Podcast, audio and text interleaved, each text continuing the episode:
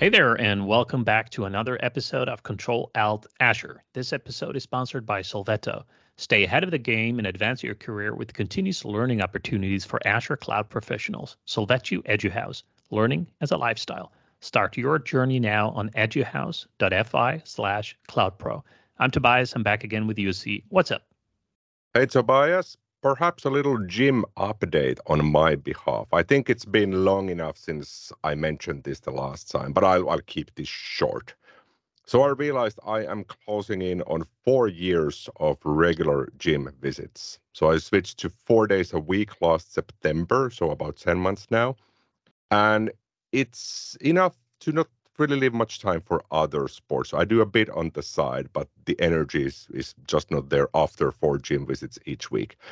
And I've missed perhaps one or two gym sessions in the past couple of years. So my trick is that I have these in my calendar. I plan about a month ahead, and they are immovable. Whatever happens, they will stick, I will go. It's fun. I'm seeing solid progress. Not perhaps each week, but definitely month over month I am seeing. And the trick there for me has been consistency, putting in something called the eighty percent of the effort. So not going one hundred percent on, on each gym visit, and then testing the limits, doing the one hundred percent perhaps once every three months. Those have been the key for me. I can recommend for anybody if you want to become stronger. All right, that sounds good.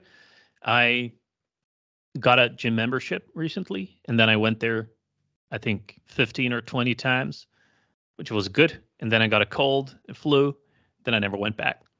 So yep. I think it's time to pick it up. I forgot I had the membership, so it's time to to get back there.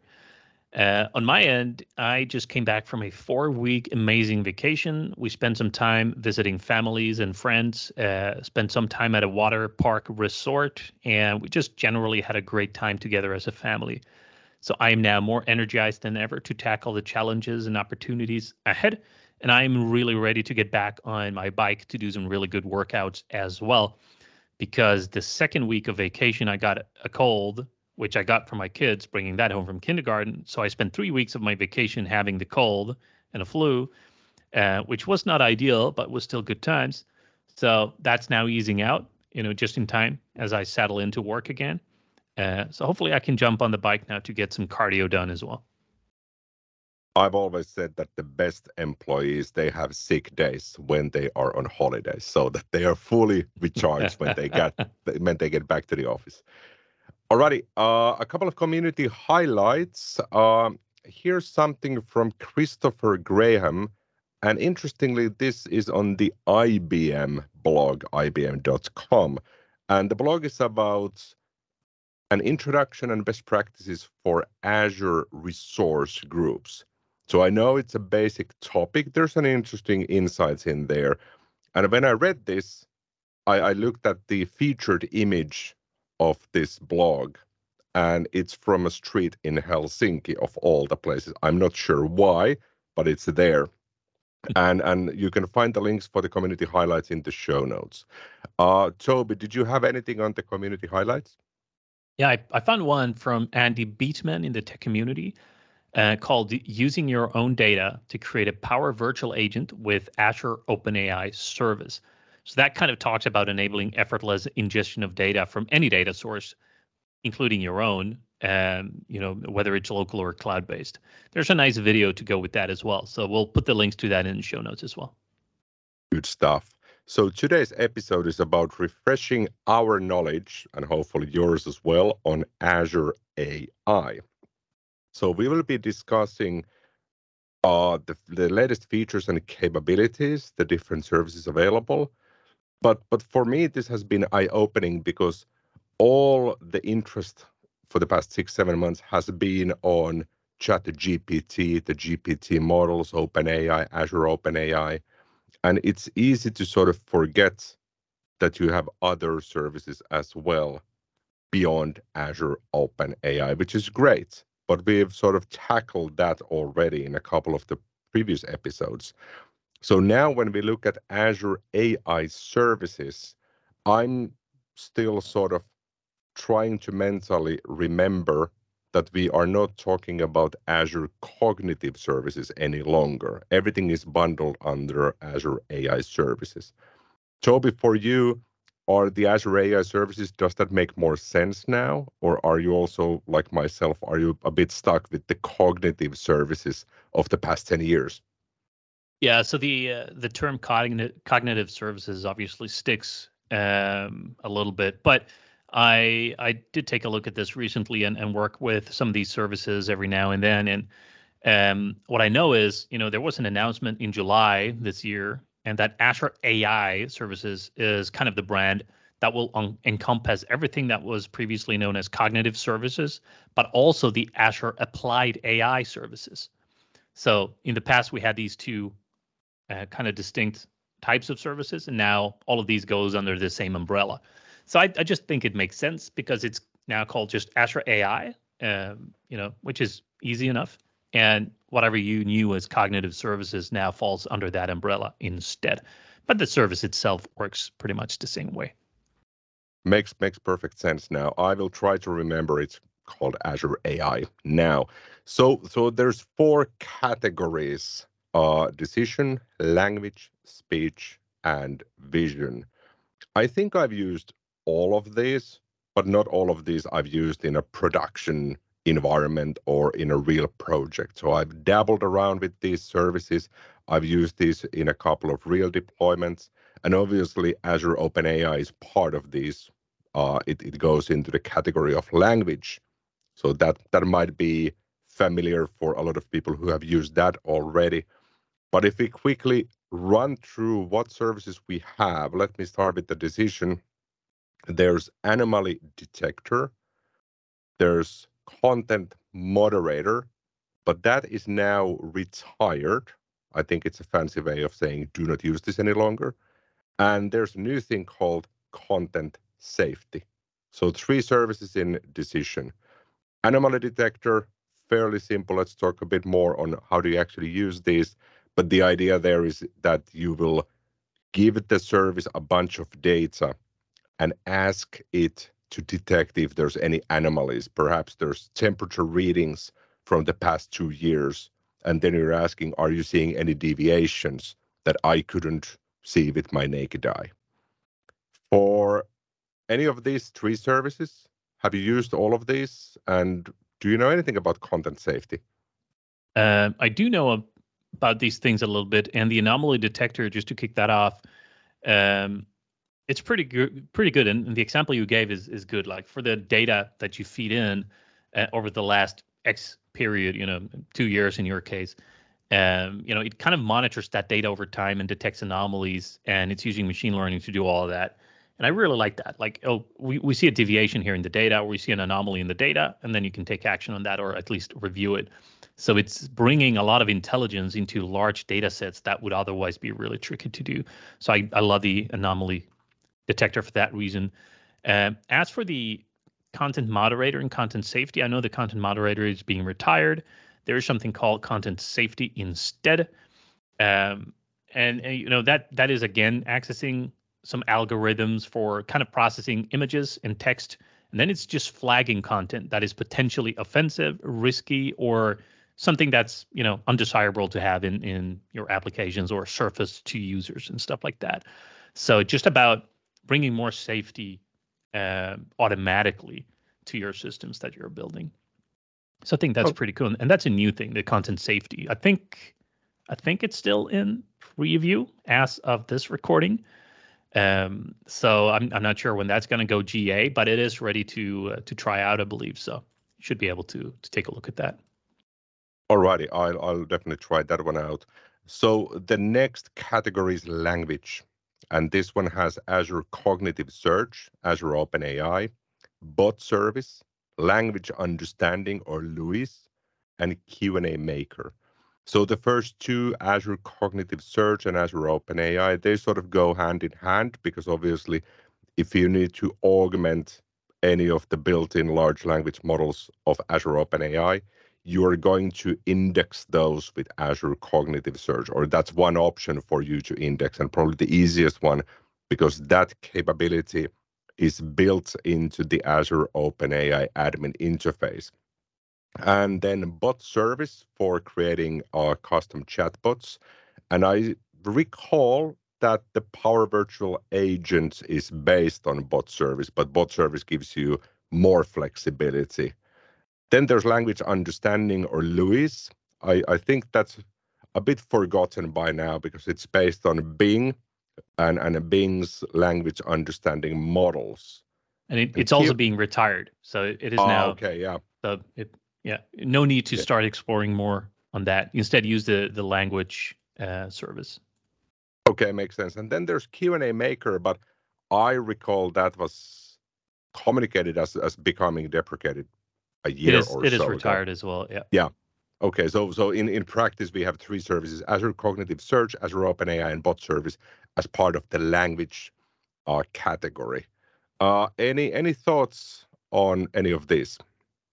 Yeah. So um, uh, first of all, the like the the LUIS, the language understanding, um, that is uh, that's being retired, and it will be fully retired uh, in October twenty twenty-five, and, and starting in April twenty twenty-three, which already passed, you cannot create any new LUIS resources. So that's why I say it's deprecated or, or retired already. But if you have existing LUIS resources, they will not just stop working now, but they will in October twenty twenty-five. So don't use uh, language understanding LUIS. Instead, use um, the service called uh, Language. I think it's called Azure A I Language. Uh, and there, you know, it has all the things, uh, you know, S D Ks and whatever you, you want to uh, to build your stuff. So there is that. Um, and then for... Um, I know you mentioned Bot Service. I think we both built a couple of bots over the years. You can connect them to different channels, like a, a Teams bot, and, and you know do different things. Um, I'm not sure if that kind of changed name to Bot Framework Composer, uh, which lives under like the Bot Service. So uh, it might be that if you find Bot Framework Composer in the documentation and the Bot Framework S D K, that's really about building an Azure A I Bot Service, right? So might just be a good to know about the the kind of naming uh, discrepancies there. I haven't used the Q and A Maker for anything in my life, but I know that is also deprecated or becoming deprecated. And I think it's uh, the same thing there. In twenty twenty-five, it's being deprecated. Um, so, and, and also from October last year, twenty twenty-two, you cannot create any new Q and A Maker resources. So while they are kind of under the same umbrella, Uh, if you have a service running on Q and A Maker, it will work. But if you need to recreate one, it's not going to work. You cannot create new resources of those. So that's also good to uh, kind of just be aware of. Okay, good updates there. For Q and A Maker, I've I've used that back in the SharePoint days. Um, you would have a customer asking that, can we have this sort of an A I capability that was able to answer to common questions from our employees, like like what's for lunch at the at the diner, and how do I report this and that. And it was an easy way to feed F A Qs to an engine, and it would simply pick up answers from there. Nothing fancy about that, but it, it didn't require any coding, so you you would be up and running in five minutes with that one. Uh, the next category is speech. Only a single service there called Speech Services. Uh, I've never used this beyond demos and prototypes. Like let's let's translate from English to French to Italian. Here's an audio file with English. Can you transcribe this into text in in Swedish or Spanish? The problem often was that this did not include Finnish, my native language, in there by default. I think it was later introduced, but it was a bit too late because then everybody were raving about ChatGPT, and it's then hard to say, yeah, instead of using that, which is natively fluent in Finnish and Swedish and all other languages, how about we code something that's not as good, but will cost you more? That didn't really land well with customers. Yeah. And I know you also have the, the translator. There is a, a translator service. I, I don't know if this falls under speech or or if it's just under like the language, because um, there's there's a bunch of stuff in it. Like I, I really like the speech to text, the text to speech, um, you know, these capabilities. Um, and I built a long time ago, I built something around that, but it's it's not happened for some time now. Um, but there are, I, I think we'll we'll just put the link to all of these things in the show notes. There are some really good scenarios and deep dives. Um, you know, how how can you do captioning with speech to text? Um, you know, a call center overview. How how do you do a call center, and how do you you know do live translations of things? I, I really like these things. Uh, so I, that was always a powerful service. Uh, I haven't seen many customers use it, but I have seen some really rigorous and good implementations of it from the ones that did. Um, so super, super cool. Uh, I don't have a lot of input on that one. I never used it myself, but I, I do know some big implementations, but I'm not sure how kind of widespread it is, but I'm happy it's there. And then the last category is vision. So this includes services like computer vision, custom vision. I think it's just called vision now, or computer vision is called vision, and custom vision is called custom vision. They keep changing the names constantly. So if you go to Azure Portal, if you go to Microsoft Learn, if you read a blog, you find the same thing called with different names. So in, in the category of vision, you have vision, you have custom vision, you have face, form recognizer, which is now called document intelligence, ink recognizer, video indexer, and yeah, I think those are all that have to do with vision. So for vision and custom vision, the idea is that you can train those models against your own set of images to detect elements from images, like here's a picture of our company parking lot. Are you seeing any cars in there? And you feed it pictures with an empty parking lot and pictures with different amount of cars. And it learns based on that data. But you don't have to first train it to understand what is a parking lot or what is a car. So it should be able to detect those. There's face detection. The document intelligence is, is able to uh, pick a document, perhaps from a P D F or a Word document file, and turn that into some sort of usable data so that you can run queries and make decisions based on the data found in that document. I've used many of these on and off, not too seriously though, but these have made great demos, especially for understanding how does it actually work.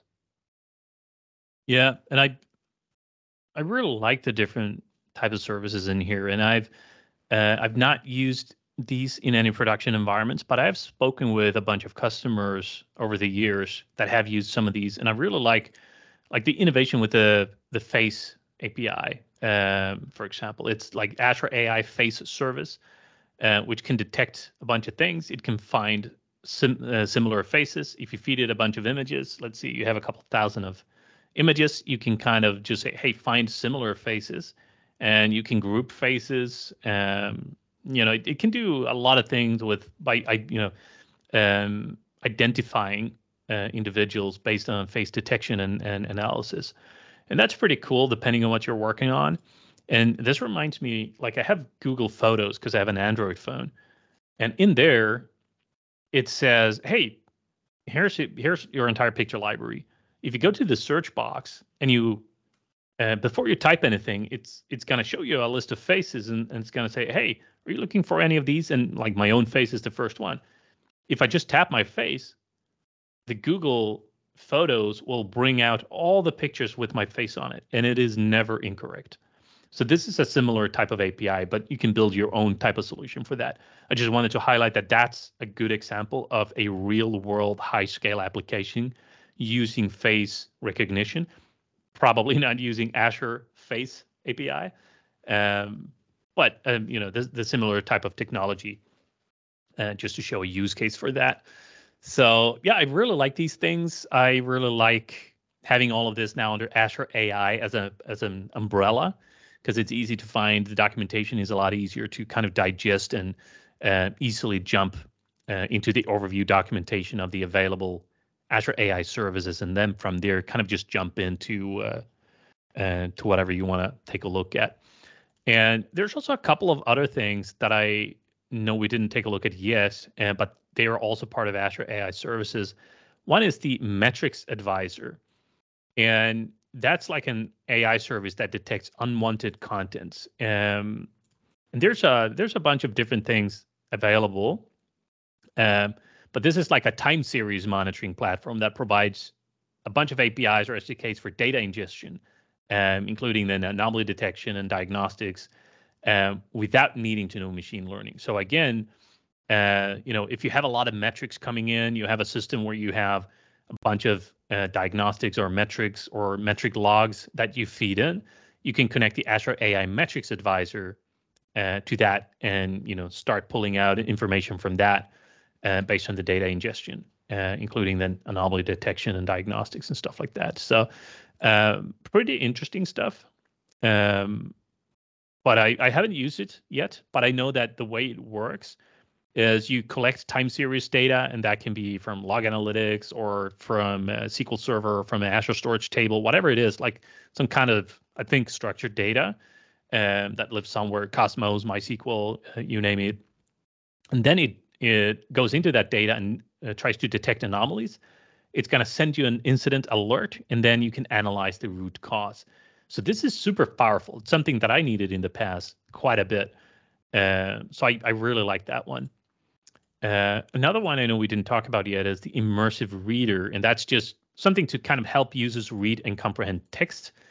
Um, also, uh, you know, it's simply a, a tool that implements, you know, techniques to kind of improve reading compre comprehension. Um, so you can have like emerging readers, language learners, uh, people with uh, learning differences. Then you can use the Immersive Reader in the web app. Um, And, and you can use the Immersive Reader S D K. And I think that reminds me a little bit about if you use, I think that this exists in Edge, but also in Firefox and whatever, you can just say, hey, this web page, open the Immersive Reader or read aloud or whatever it might be called in the browser. And then the browser can help you read it and help you kind of digest the uh, readable chunk of text. So there's a bunch of interesting things in there as well. One more service Uh, to complement the full list of the Azure A I services. It's called the Personalizer. I've never used this. I did have a quick look before we started recording on this, and it's an interesting service. And the idea is that you would use this as a recommendation engine for a real uh, application or platform. As an example, if you have a, a movies streaming service, and the user is flipping through the available movies, what sort of movies would you recommend for the user based on some sort of contextual features like the size of their T V, the movies they've, they've watched before, their age or location? And then you are rewarding the user with those actions. So in a, in a way, all of these Azure A I services, they They share the same similarities in the sense that you pay per use, uh, you have a REST A P I where you actually integrate this with, with your own applications. And depending on what sort of solution you're building, uh, you either have a separate portal for managing them or they're simple REST A P Is. And it's up to you to decide how you're actually employing these different services. Uh, So when we were preparing for this episode, we noted there's something called the multi-service resource. And this, this was news to me. Uh, Toby, were you aware of something called the multi-service resource in the context of Azure A I? Yeah, I, I actually took that for a spin. And what I really like about that is Uh, you had the ability to kind of create single resource, like Azure A I services as a single resource, which is you create the cognitive services or you create the computer vision or you create whatever it is. Uh, now you can also create multi-service resources. Um, you can use an ARM template. You can use, you can do this from the Azure portal. You can do it from a, a variety of ways, as always. Um, and what that is, it's kind of a resource that lets you consolidate all the billing and network identity uh, for these things, and uh, with a single endpoint. So what that means is if you create a multi-service resource for Azure A I, you get uh, these services under kind of one endpoint. So you don't have to create unique services for, for the following things. Content Moderator, which again is being retired, Custom Vision, Document Intelligence, Face, Language, Speech, Translator, and Vision. So all of those services are bundled or um, are capable of being used from the multi-service resource. For me, why this is interesting is because you can configure identity once, right? If these need to uh, be accessible uh, or have access to specific other resources, you can create a managed identity, uh, system managed or user um, user managed, and then give the applicable kind of access to whatever other supporting resource that you need from a single place. You can set up the network, and the network uh, in this case then would be, uh, you know, either allow all networks or allow access from specific networks and private endpoints, which means you pretty much create um, either you add an existing virtual network or create a new virtual network. You can add a firewall. Um, you can add I P addresses as exceptions, as always. Uh, you can create private endpoint connections, um, but you can also um, uh, just restrict or disable network access altogether. And that means no resource from the outside. Nobody can connect into to this uh, resource. So those are just some of the benefits of creating an Azure A I kind of multi-service account. Uh, the other thing, like the big thing, is you get one single endpoint. And the endpoint looks like something like whatever your name is, like your resource name dot cognitive services dot azure dot com. So that's the endpoint. So imagine you name this uh, Contoso. It's going to be contoso dot cognitive services dot azure dot com. And from there, you can access all the decision and language and speech and vision and form recognizer and metrics advisor and all these things from a single place. Uh, so it's pretty good to have the capability. So if you're building a solution where everything needs to be managed in a single place uh, for ease and better administration and maintainability, for example, the billing for all these things need to go into the same bucket, then it might be easier to have this one resource which support multi-service uh, A I services. Uh, and then you get cost and analysis for this entire thing, including all the, the things that goes in it. Um, so I really like that. You have a single uh, place to manage the, the key. So you have your endpoint, um, you know, whatever region it's deployed in, you, you will have your endpoint, again, like contoso dot cognitive services dot azure dot com. Then you have your key one and key two, just like you have on storage accounts and other things, and you can regenerate them. Uh, so if you ever need to cycle keys, thinking about key management and the life cycle of your secrets and keys, this is becoming easier if you have a single resource to handle as opposed to maybe fifteen different ones.